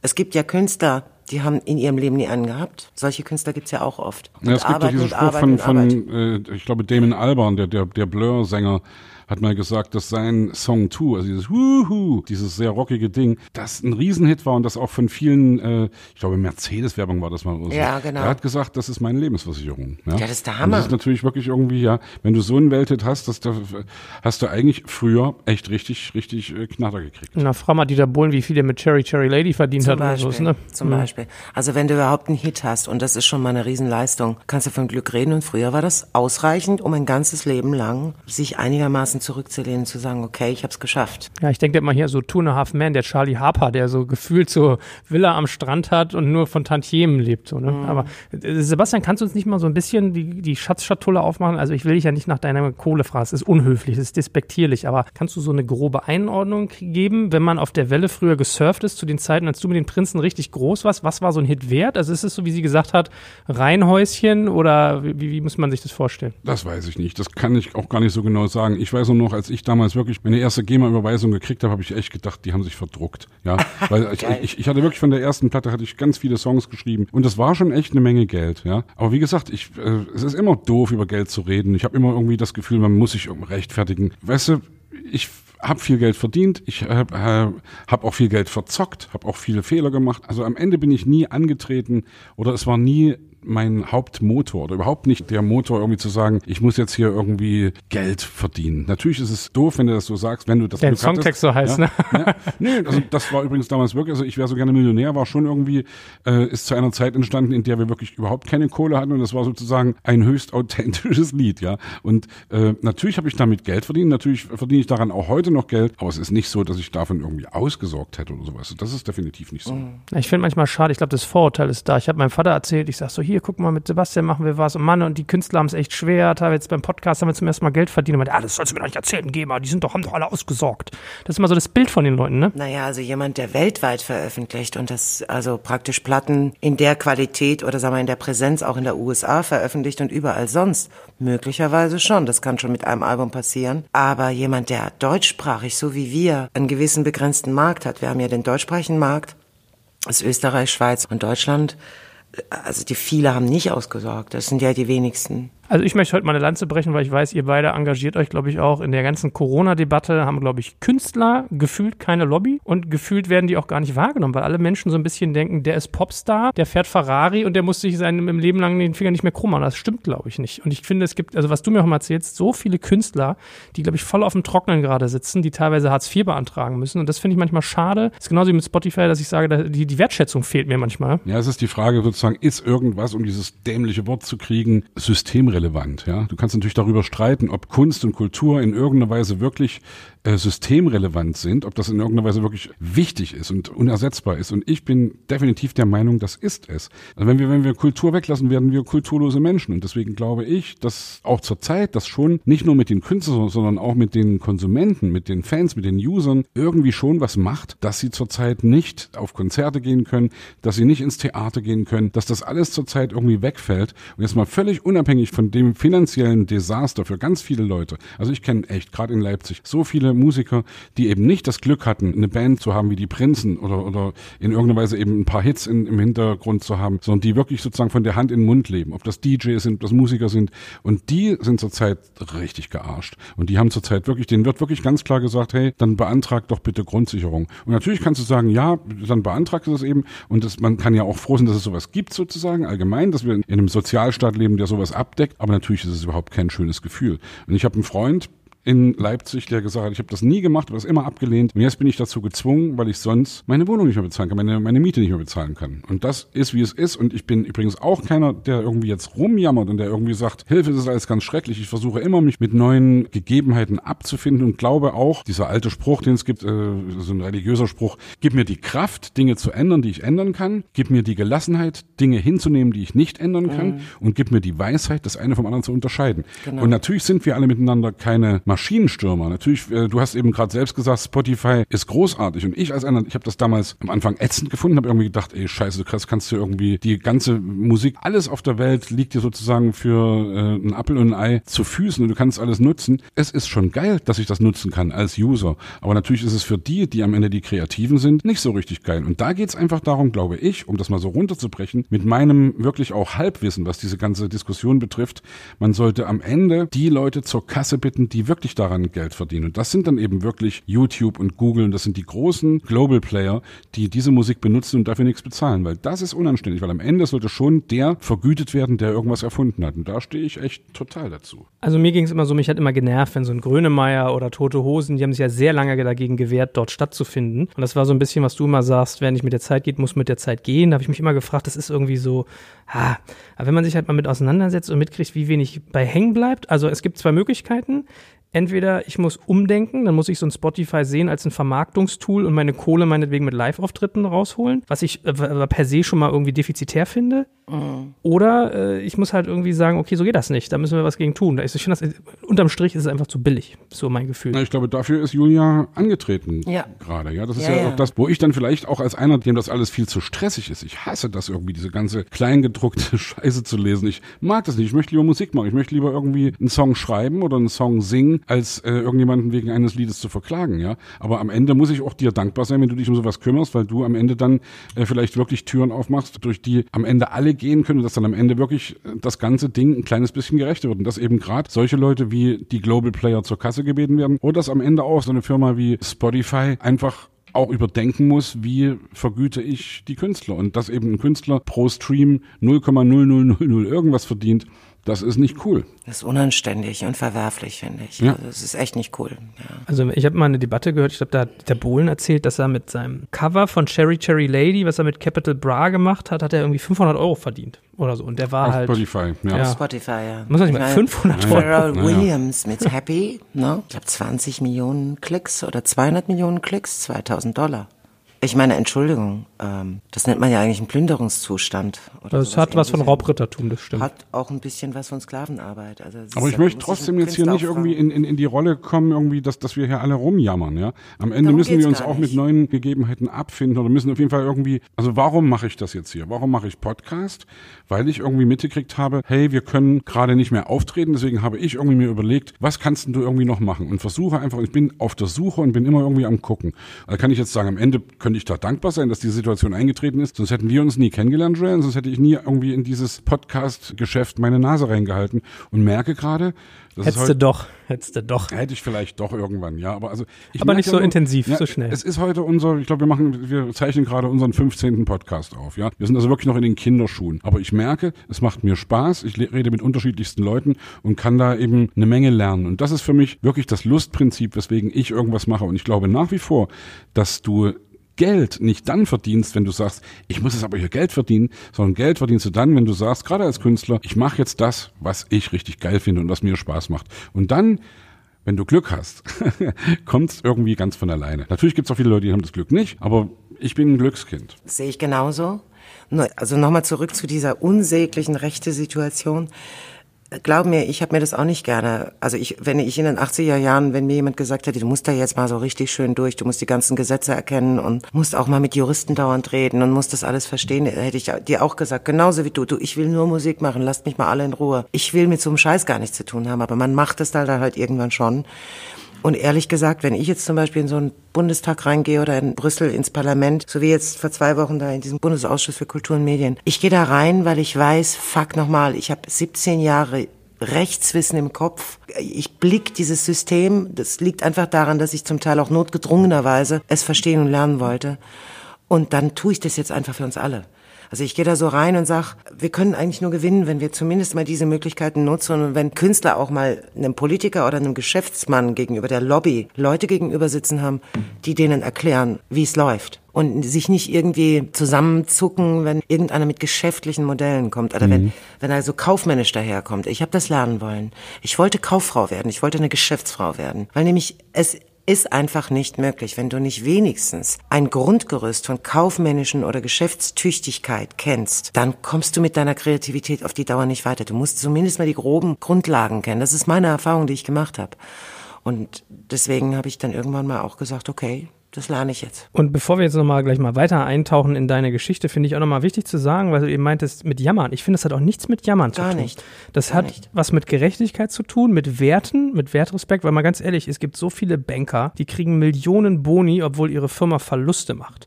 Und da schaffst du ein Werk, was Leuten Glück schafft und wirst nicht für bezahlt akkurat. Das ist nicht okay. So, und dann finde ich, kann man da was gegen tun.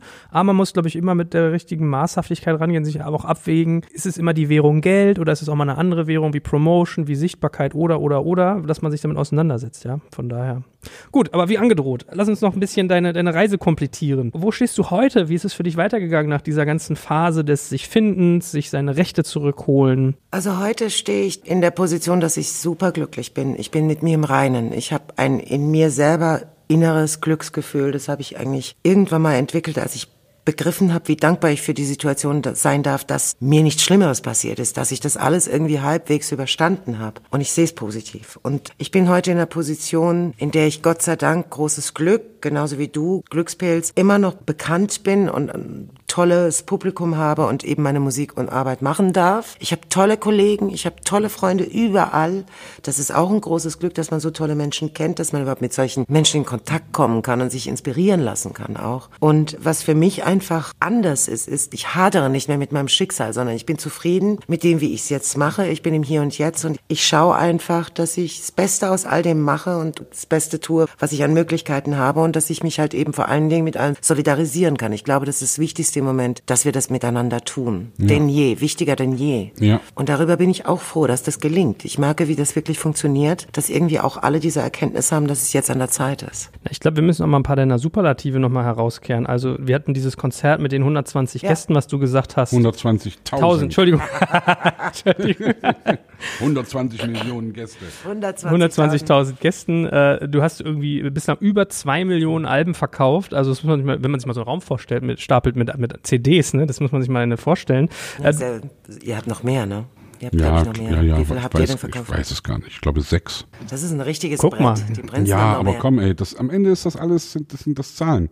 Und also ich merke ja nur, also entschuldige, ich wollte dich jetzt gar nicht in deiner Fragestellung äh, unterbrechen, aber das Allergeilste ist eigentlich wirklich, wenn du merkst, dass du Musik geschaffen hast, die die Jahre überdauert hat und dass heute noch irgendwie Leute ankommen, vor allem die jüngste Generation, dass heute Kids nach wie vor, ich wäre so gerne Millionär oder alles nur geklaut oder mein Fahrrad singen. Ne? Ja, das, das ist schon echt geil. Und das ist schon irgendwie, also das ist das Allergeilste. Ich glaube, es gibt so ein, ein, zwei Stationen, die wir in deinem Leben auch nochmal beleuchten sollten. Also einmal die Geschichten, die du mit Peter Maffay gemacht hast, mhm. fände ich ja interessant. Und dann natürlich auch deine aktuelle Band Silly. Oh, es ist ja nicht meine Band. Ich bin im Grunde rein rechtlich gesehen bin ich eine Gastsängerin. Die haben jetzt zum Beispiel eine Band, die besteht aus dem Jackie, also Jackie. Äh, Check. Genau, über Uwe Hasbecker und Richie Barton. Und das ist die Band Silly. Ja. Rein rechtlich. Ne? Und dann haben sie natürlich jetzt mittlerweile zwei Sängerinnen, die sie dazu geholt haben. Und wir sind jetzt gerne... Anna R. von Rosenstolz. Genau, und ich. Und wir, wir sind rein rechtlich gesehen sind wir Gastsängerinnen, sind aber natürlich Teil des Teams. Und das macht einen riesen Spaß. Seid so ihr auch geil. kreativ zusammen eigentlich? Schreibt ihr neue Songs zusammen? Äh, wir haben mal darüber jetzt gesprochen. Also das Erste, was wir überhaupt mal gemacht haben, ist, wir haben uns musikalisch beschnuppert. Weil das eine ist, dass man sich sympathisch findet und total aufeinander steht und einfach auch die Platten geil findet, die Mucke, die ich da gehört habe. Die Musik ist toll. Und dann zusammen im Proberaum steht und probt. Na, wie fließt denn das ineinander über? Wie funktioniert das miteinander? Und dann haben wir diese eine Tour gemacht, die letztes Jahr stattgefunden hat, diese Analogtour mit 60 Liedern. Du musst dir das vorstellen, zehn Alben, 60 Lieder pro Tag, also pro Konzertort wurden nur ein Album, also wurden einmal Lieder aus einem Album präsentiert. Und es waren zehn Alben und es waren zehn Städte. Also das war halt ein Riesenrepertoire. Und das hat so einen Spaß gemacht live, dass man daran erkennen konnte für uns, da geht noch mehr. Ja. Da geht einfach eine Welt auf, ein Horizont und man fängt an, sich auch inspirieren zu lassen. Das eine ist miteinander zu musizieren, das andere ist miteinander kreativ zu sein. Na, das ist wieder eine andere Ebene. Richtig.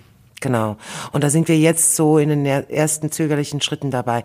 Wir wären ja jetzt normalerweise immer noch auf Rocklegend 2020 Tour. Meine ganzen Konzerttermine habe ich gestern im Kalender endlich mal durchgestrichen. Was sollte ich machen? Naja. Ist das verschoben oder ist das gecancelt? Na, einige sind gecancelt, weil äh, City wäre dabei gewesen und Dieter Bär, oder sie ist dabei und Dirk Michaelis und Silly und ich bei Silly.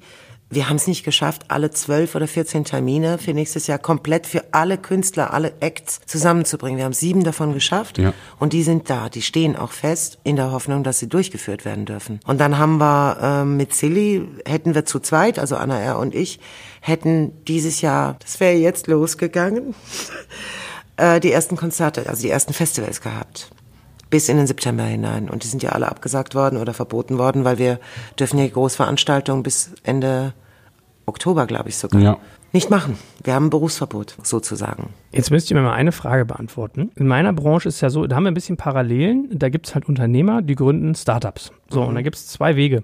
Die einen sind so, dass sie sagen, das ist so mein Lebensinhalt. Das wird dann vielleicht sogar irgendwann Familienunternehmen, es wird an die nächsten weitergereicht oder es wird vielleicht irgendwann auch mal sehr erfolgreich verkauft. Und dann gibt es so die zweiten, das sind so die Seriengründer. Also die machen eine Bude nach der nächsten. Haben sie ein Startup nach drei Jahren verkauft und so weiter und so fort.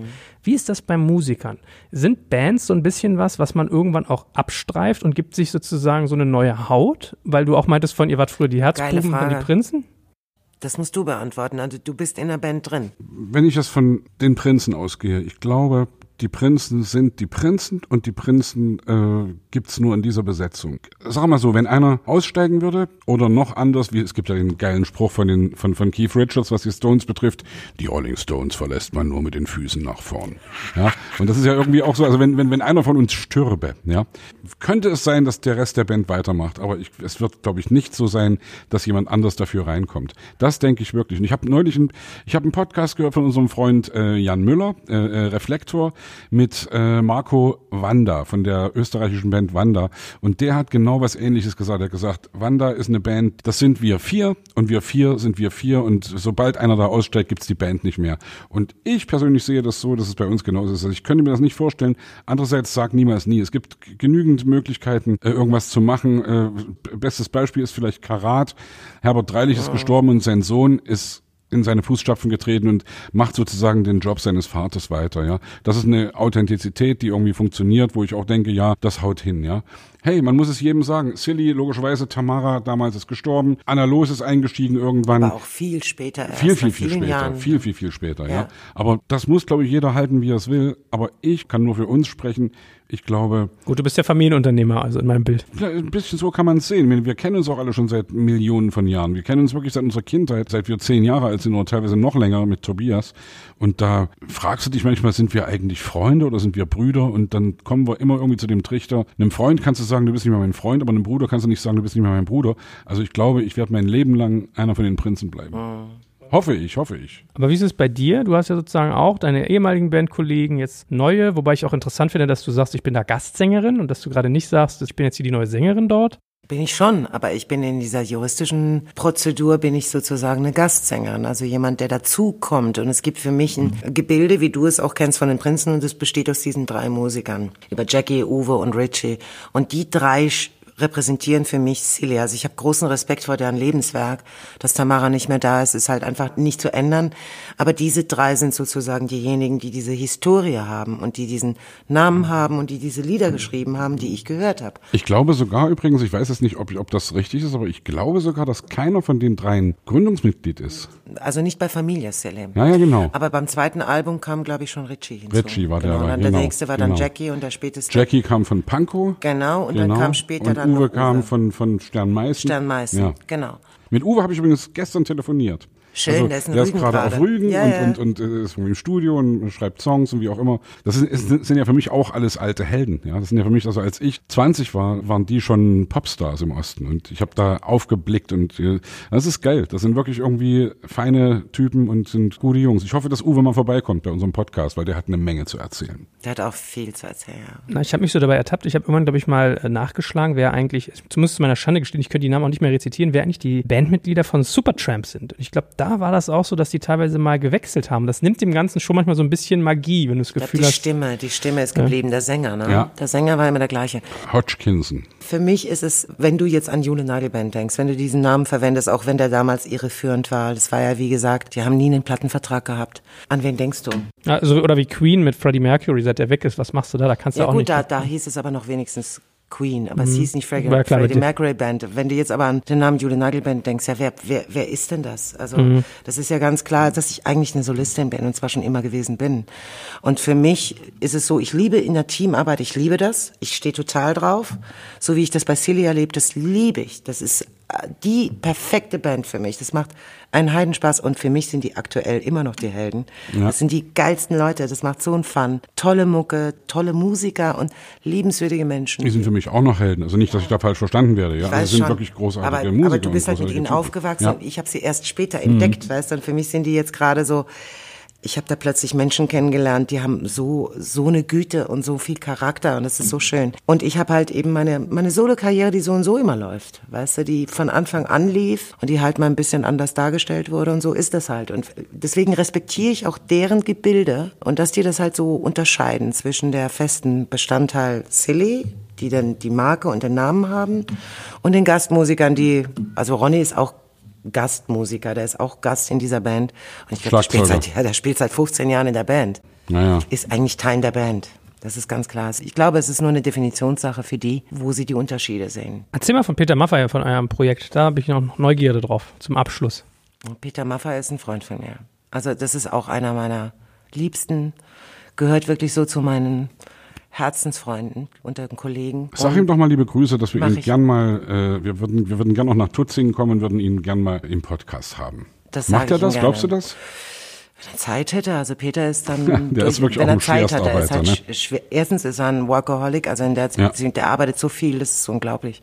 Der sitzt da schon um 6 Uhr im Büro, morgens. Morgens. da sitze ich ist schon noch um 5 irgendwo. Uhr morgens im Trainings, im Trainingssaal, der hat ja einen eigenen Trainingssportraum. Also ich habe noch nie einen Menschen gesehen, der so fleißig ist wie Peter. Und der so lange arbeitet wie Peter, der auch wenn es sein muss, bis um zwei Uhr nachts noch im Büro sitzt. Wie auch immer. Also wir haben uns kennengelernt in den 90er Jahren und der hat mir maßgeblich geholfen. Deswegen steht da auch die Beziehung sehr intensiv, mich zu emanzipieren von dieser damals Konstellation, von diesen Menschen, zu denen er mir auch deutlich gesagt hat, geh da mal weg, lass die mal, verschwind da mal, da gehörst du nicht hin. Also das war der Erste, der mir das jemals gesagt hat und ähm, der mich einfach auch da so ein Stück weit rausgeholt hat. Und als es dann ähm, irgendwann mal darum ging, dass er ein Album machen wollte, das rockiger war, er war ja eine Zeit lang poppiger, schlageresker. Früher war er ja dann auch so ein bisschen zwischen Schlager und, und Pop gestanden. Da rief er mich dann an, da kannten wir uns schon länger. Und ich hatte auch mein viertes Album Herzlich Willkommen in seinem Studio aufgenommen und äh, mit seinem Label und seinem Team da auch zusammengearbeitet. Es war eine Kooperation zwischen Red Rooster, das ist seine Firma, und BMG Ariola. So einen Vertrag hatte ich da. Das heißt, ich konnte auf sein Team zurückgreifen. Da hat er mich dann gefragt, ob ich einen Texte schreiben möchte und schickte mir dann Demos mit, Mit- Nana-Na-Gesang. Ja, ja, ich kenn das, ich ich kenn das. das. ja auch. Ja. Ne? Und für mich war es ja nichts Unübliches, weil auch ich mache Nana-Na-Gesang, nämlich auf mein Diktiergerät. Wenn ich halt Er macht doch immer so ein Pseudo-Englisch, so, irgendwie, genau. so ganz komisch. Ich Genau. war einmal, warst du mal bei ihm auf Mallorca in seinem Studio? Nee, da war ich noch nie. Weil das war, da war ich einmal, weil, weil ja, äh, also das Panikorchester Lindenberg ist ja teilweise dieselbe Band wie die Maffei Band. Ja? Genau. Ja, Da ist Bertram Enge als Schlagzeuger, da ist äh, Jean-Jacques und, und Pascal Krawitz, glaube ich. Wer ist noch alles dabei? Es sind irgendwie ein paar Leute dabei. Bertram Enge, Berthe Ken ist Taylor. dabei. Ken Taylor ist dabei Genau, am Bass. Ja? Bassist. Und, und mich Peter hatte damals Keller. Pascal Übrigens, Pascal Krawetz ist äh, der Sohn des alten äh, Paniorchester Udo Lindenberg Keyboarders und ist der Junge, der damals Keiner will sterben. Genau. Das ist doch klar gesungen als Zehnjähriger oder so. Und der hat mich damals auf Mallorca gesagt, ich bin gerade auf Mallorca, ja komm doch mal vorbei im Studio. Und da bin ich da vorbeigegangen und habe so eine Session mitgekriegt und fand das total geil, dass die mich da reingelassen haben und ich saß da daneben und habe hab mir angeguckt, wie Songs entstehen bei denen. Und wirklich Peter macht dann genau, so macht er das. singt dann irgendwelche komischen Kauderwelsch-Scheiß. Und das war echt geil. Und dann so entstehen die Songs. Ja. Als Platzhalter sozusagen. Als Platzhalter, genau. Genau, für den Text. Ich habe halt Demos gekriegt, da hat er halt auch so ein Kauderwelsch gesungen, so ein englisches Kauderwelsch. Er hat die Melodie gemacht und ich habe dann mich hingesetzt und bin halt in Hat der... er dir ein Thema vorgegeben oder irgendwie eine ich habe ihn angerufen und habe gesagt, hör mal, ich sehe diese Farben und diese Naja. Bilder. Ich sehe bei dem dieses Thema und ich sehe bei dem Demo dieses Thema. Was hältst du davon? Und dann hat er gesagt, okay, schick mir mal einen Text, probieren wir mal. Hat aber auch ein paar Wunschthemen gehabt und die deckten sich dann auch mit der Vision, die ich selber musikalisch hatte. Und dann habe ich ihm halt geschrieben, siehst du die Sonne? Das ist zu Zeiten des Jugoslawienkrieges entstanden. Und Freiheit, ich meine. Und beides wurden halt Hits. Ja, ja. Großer, großes Glück für mich. Es wurden Riesenhits. Das war auf Maffei 96. Die hat er beide als Single veröffentlicht. Und äh, mich hat das einfach so geflasht. Das war eine tolle Zusammenarbeit. Weil der weiß genau, was er will, schreibt aber halt nicht selbst. Ne? Und dann schickst du ihm den Text, dann kommt irgendwie eine Idee zurück und sagt, mach mal so mehr, mach mal so mehr. Und dann schickst du es ihm wieder zurück und versuchst es ihm anzupassen. Also das heißt, ich bin es durchaus auch gewohnt, auch mal aus meiner eigenen Ideologie als Künstlerin aus meiner eigenen Vision rauszugehen und mir vorzustellen, was passt für den am besten. So wie bei Silly zum Beispiel. Super Dass hart, ganz anders. Krass. ganz anders rangehe, zum Beispiel auch gesanglich bei Silly, wo ich mir die, die Lieder angehört habe und gesagt, ey, da, da, da sollte ich vielleicht kein Vibrato singen. Das ist ja völlig unpassend, obwohl das in meinen Liedern überall vorkommt. Ich mich einfach wirklich versuche, in die Musik von dem hineinzuversetzen und dem das zu liefern, was er braucht. Hast du nicht auch für ihn schon geschrieben? Nee, habe ich nicht. Nee, ich habe also bis jetzt eigentlich noch für gar keinen anderen geschrieben. Und da bin ich echt auch Ego-Schwein. Da, also, da denke ich wirklich irgendwie, ich äh, meinen Scheiß, den ich schreibe, das, den singe ich. Und das, wer weiß, vielleicht passiert das mal irgendwann. Ich habe jetzt angefangen mal was, aber das ist noch nicht spruchreif. Mal gucken, ob da was draus wird. Ja. Aber übrigens dieses sich reinzusetzen in jemanden, das geht ja auch bei eigenen Songs. Das kannst du ja auch machen. Also ich weiß noch, dass wir, als wir mit Annette Humpe im Studio waren, ja, hat sie oft so den Sport gehabt, dass sie gesagt hat, bei irgendeiner Songidee, die wir hatten und die wir angebracht haben, ja, wie würde das jetzt David Bowie singen? Wie würde das jetzt Paul McCartney umsetzen? Wie würden, wie würde das ACDC machen? Wie würden das die Flying Pickets machen, also Capella Band? Haben wir richtig so rumprobiert, sozusagen ein Lied, und das kannst du ja wirklich machen. Also du kannst ja ein Lied als Punkrock-Song produzieren, und du kannst dasselbe Lied auch als Schlager produzieren. Du kannst ganz viele alte Ramones-Songs, die könntest du wunderbar als richtigen, seichten Schlager. Äh, Ich meine, es ist wirklich nur musikalisch. Inhaltlich ist es noch was anderes, ja. Das ist dann die eigentliche Haltung, die dann dazugehört. Aber auch Ärzte-Songs zum Beispiel sind teilweise die totalen Schlager, ja. Sind eben nur mit zack, schneller Gitarre und mit irgendwie äh, eben Punkrock, ja. Und was halt rausgenommen wird, ist immer die Melodie. Die kannst du halt praktisch in ein anderes musikalisches Kleid oder Genau. ein anderes, musikalisches Arrangement umstellen. Und das kann spannend sein. Und übrig bleibt immer die Melodie, das ist die Essenz. Jo. Ne? Und das kann super spannend Ja. sein. Ich glaube zum Beispiel von Every Breath You Take von Sting gibt's über 300 Coverversionen, genauso wie von den Beatles. Yesterday gibt's ja ganz viel. Lili Marleen hat, glaube ich, die meisten. Ja? In allen Varianten, von der Volksmusik bis ich weiß nicht was. bis zur Punk-Version. Also da gibt's Ja, eins will ich allein. genau. Aber also mir, mir macht es eigentlich ganz Freude, so, so, sozusagen dieses Handwerk des Schreibens auch immer aus der nicht persönlichen Sicht irgendwie nutzbar zu machen. Das war für mich eine geile Erfahrung, dass ich das auch für einen Mann gemacht habe.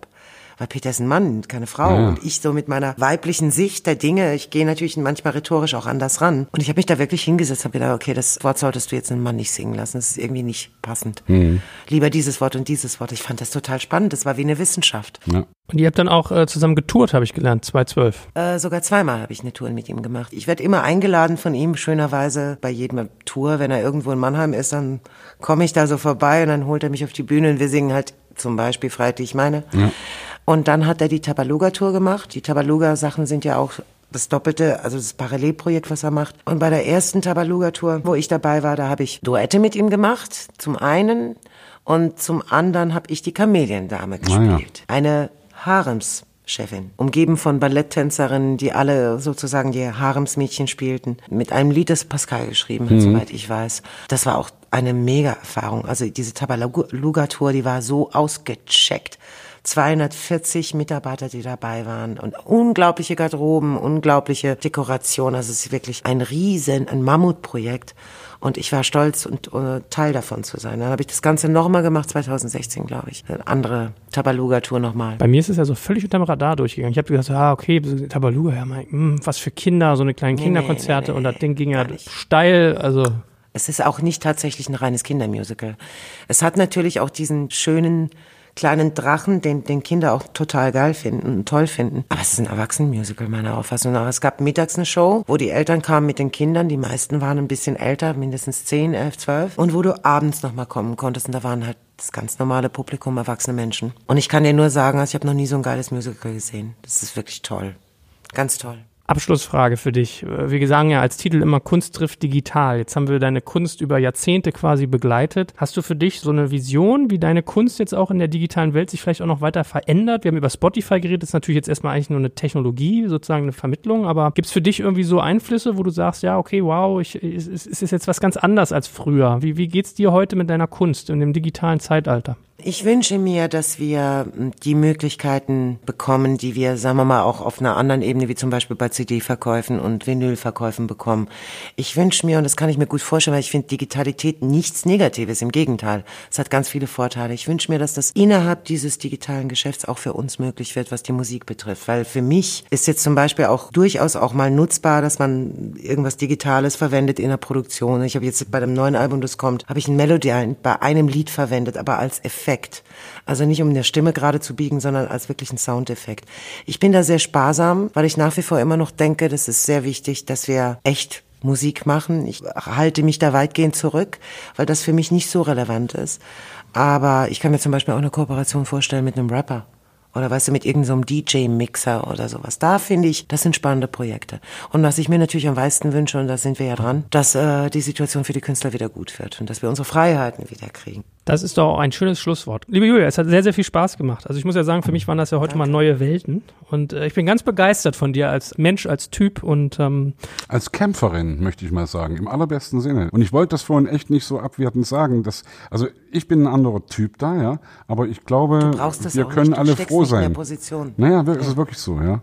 Also ey, gut, dass du das tust, was du tust. Das freut mich. Das freut mich, weil ich, ich bin dir nur wohlgesonnen. Also, dass ich diese Menschen verklage, liegt ja an denen, nicht an mir, weil ich bin überhaupt nicht der Typ, der normalerweise vor Gericht geht. Ja. Das muss man aber dann tun. Man muss es dann trotzdem tun, weil sonst verarschen die einen. Also, egal wo es dann halt ist, es muss dann manchmal auch dieser juristische Weg sein. Und das hat mir geholfen, so konsequent zu sein und einfach auch das zu fordern, auch für uns. Weißt du, man kriegt ja ein gewisses Selbstbewusstsein in solchen Dingen. Ich glaube, das ist ganz gut für uns jetzt. Naja, wenn ich dir irgendwas heute nicht, also wenn dir heute irgendwas nicht gepasst hat, dann sehen wir uns vor Gericht. Ach, nein, nein, nein, nein, nein. Das hat mit sowas gar nichts zu tun. Das machen wir echt nicht. Nee, das mache ich nicht. Sebastian. Sebastian. für dich brauchst du kein Gericht, da kommt der Anwalt, du kriegst einen Brief, dann ist hier Ende ja, Gelände. Wie schockiert er darüber ist, dass ich Klagen führe. Das naja, ist, nein, das, du, das wusste doch jeder du so. Doch, ich hab's dir doch erzählt. Ja, ich, ich wusste das irgendwie, aber dass du das jetzt so, hey komm, Julia, ich kann mich, glaube ich, reinversetzen, wie es ist, wenn du dich richtig echt böse verarscht fühlst, dass du dich dann wirklich einfach wehrst. Deswegen alles gut. Mach dein Ding, ich finde das alles okay. Du musst dir keine Sorgen machen. gut, gut. Also ich äh, empfand es als sehr großes Privileg, heute mit dir Zeit zu verbringen. Dafür danke ich dir ganz herzlich. Mit dir sowieso immer, lieber Sebastian. Hey. Wir sind ja ja, wie hast du gesagt, Brüder sucht man, kann man nicht sich, äh, da sind wir noch nicht, aber da sind wir auf dem besten Wege dahin. Ich glaube ich danke schon. Euch beiden. Hey. Ich danke euch beiden. Es war mir eine Freude. Wieder was gelernt. Und wie sagst du immer am Toll, Ende all unserer Podcasts? Glaubt nicht alles, was ihr hört. Geil.